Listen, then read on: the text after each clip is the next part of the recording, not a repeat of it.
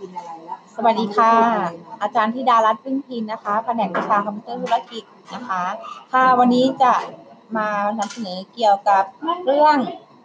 ความรู้เบื้องต้นเกี่ยวกับระบบจัดการฐานข้อมูลนะคะ ค่ะ ตามที่เราทราบกันอยู่แล้วว่า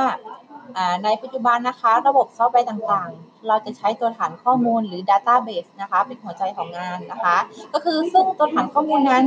เป็นสิ่งที่มีความจำเป็นมากเพ ราะจะเป็นตัวที่เก็บข้อมูลต่างๆ ซึ่งส่วนใหญ่เรามักจะเข้าใจว่า การเก็บข้อมูลต่างๆ ลงไปในระบบคอมพิวเตอร์นั้น คือเป็นฐานข้อมูลแล้ว ซึ่งความจริงไม่ใช่แบบนั้นนะคะ ก็คือเช่น เราจัดเก็บข้อมูลประวัติพนักงานเป็นข้อความไว้ในโปรแกรม Microsoft Word นะคะ โปรแกรมที่เกี่ยวข้อง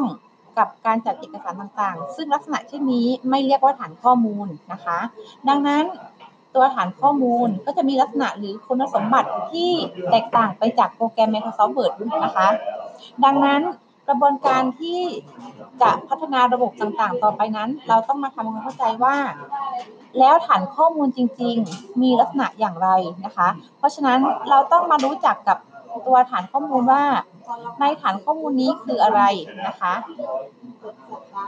ระบบฐานข้อมูลนะคะก็คือระบบที่รวบรวมข้อมูลต่างๆ ที่เกี่ยวข้องเข้าไว้ด้วยกันอย่างมีระบบนะคะ มีความสัมพันธ์ระหว่างข้อมูลต่างๆ ที่ชัดเจนนะคะ ในระบบฐานข้อมูลก็จะประกอบด้วยแฟ้มข้อมูลหลาย ๆ แฟ้มที่มีข้อมูลเกี่ยวข้องสัมพันธ์กันนะคะ และ เมื่อมีอ่าระบบฐานข้อมูลนะคะ ก็ต้องมีระบบจัดการฐานข้อมูลนะคะ ก็คือ Database Management System นะคะ หรือว่าที่เราเรียกว่า DBMS นะคะ ตัวนี้จะมีหน้าที่ช่วยให้ผู้ใช้เข้าถึงข้อมูลได้ง่ายนะคะ ก็คือ ก็หมายถึงโปรแกรมหรือซอฟต์แวร์ที่ทำหน้าที่ในการบริหารแล้วก็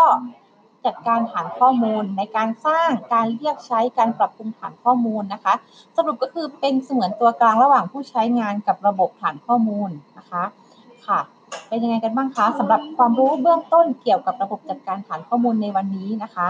ในครั้งหน้าเราจะมาพบกันในหัวข้อขององค์ประกอบของข้อมูลกันนะคะสำหรับวันนี้บ๊ายบายค่ะ